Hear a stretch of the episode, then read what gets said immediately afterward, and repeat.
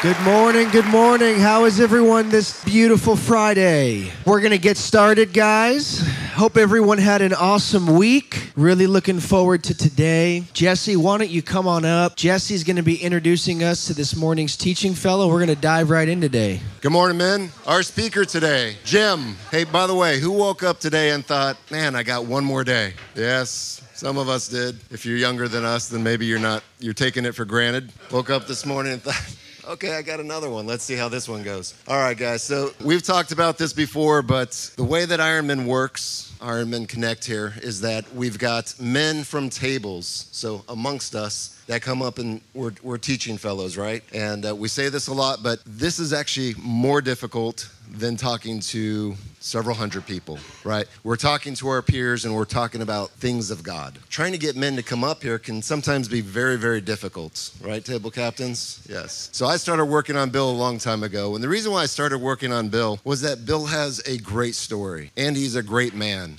those are two good parts of the recipe for coming up here and actually sharing. Last year, Bill really didn't want to do this and, and resisted and I think I manipulated you a little bit. Uh, I used the whole listen, man. You can you can just just lean into God, and if if you disobey, there is repentance, and He will.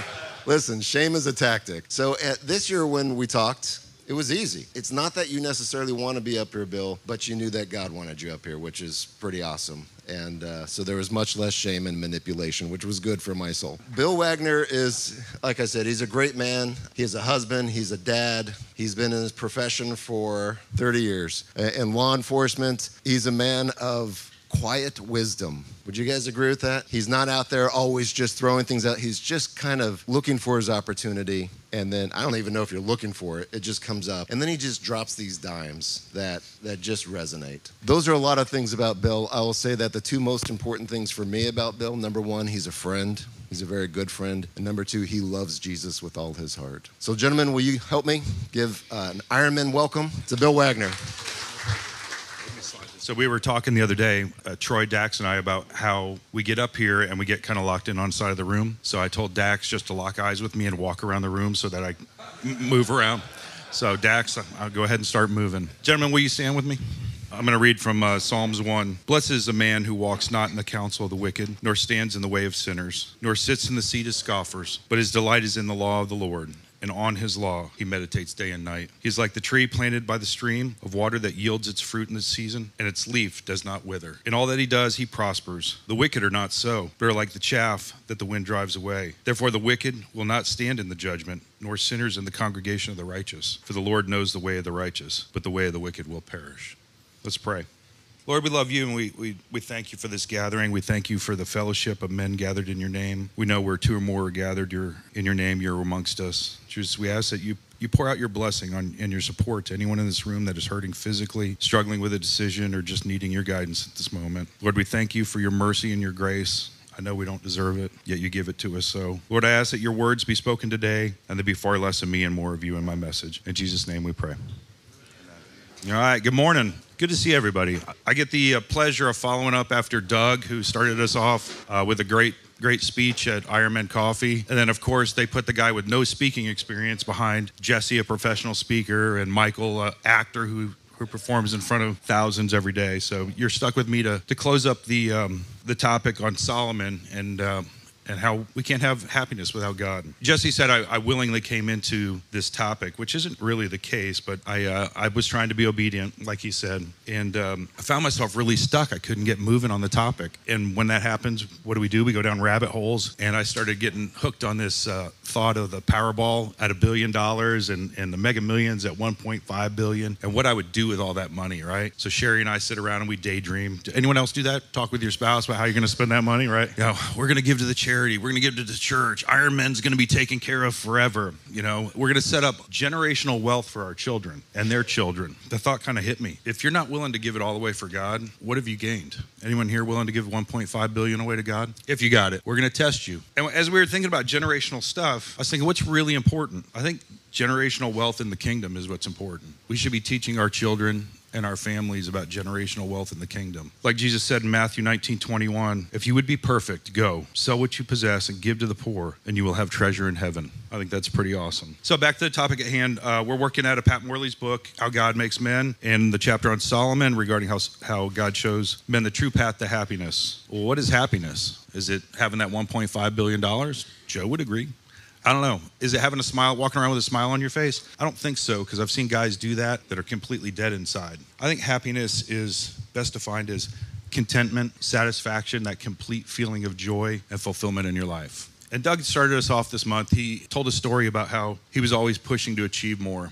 Everyone made it to Doug's on coffee this month, right? And he told us that he was always trying to outdo others and achieve more. And when he did it, the feeling of joy lasted how long? Everyone remember? One day. About a day. Uh, you're right, it wasn't exactly a day. It was roughly 23.75 hours. And when he finished his talk, I was sitting at a table with uh, Glenn Edwards. Glenn's not here today. Glenn and I have worked together and been friends for 25 years. And he leaned over and he said to me, I was thinking of you that entire time. That's your story. And that really hit me because I was thinking the same darn thing. That for years, all I cared about was climbing and growing and seeking wealth and position. When I started in police work, I didn't have any aspirations of being wealthy or anything of that sort. In fact, I never wanted to be a cop. Got married, and I needed to have an income. My wife said um, so.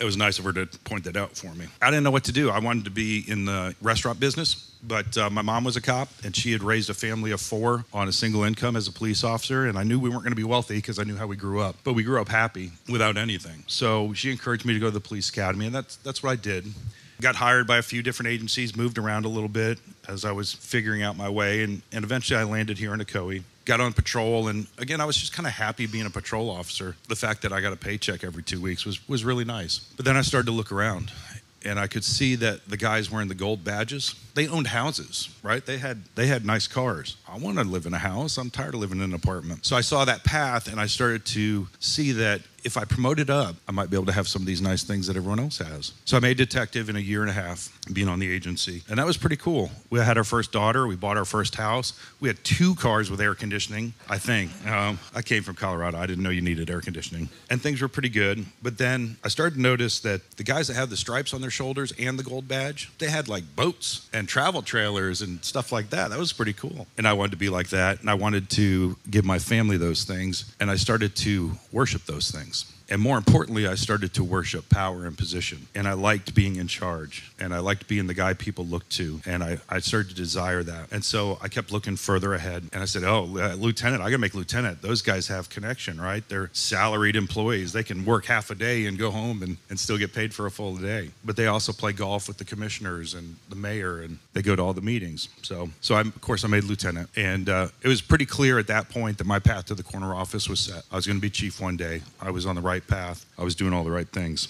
The question I, I hope you're asking yourselves right now is where was God in all this? And I actually I kind of hope you're not asking that question because the answer is was I thanking Him for my blessings? No, absolutely not. Was I asking for His guidance? Never.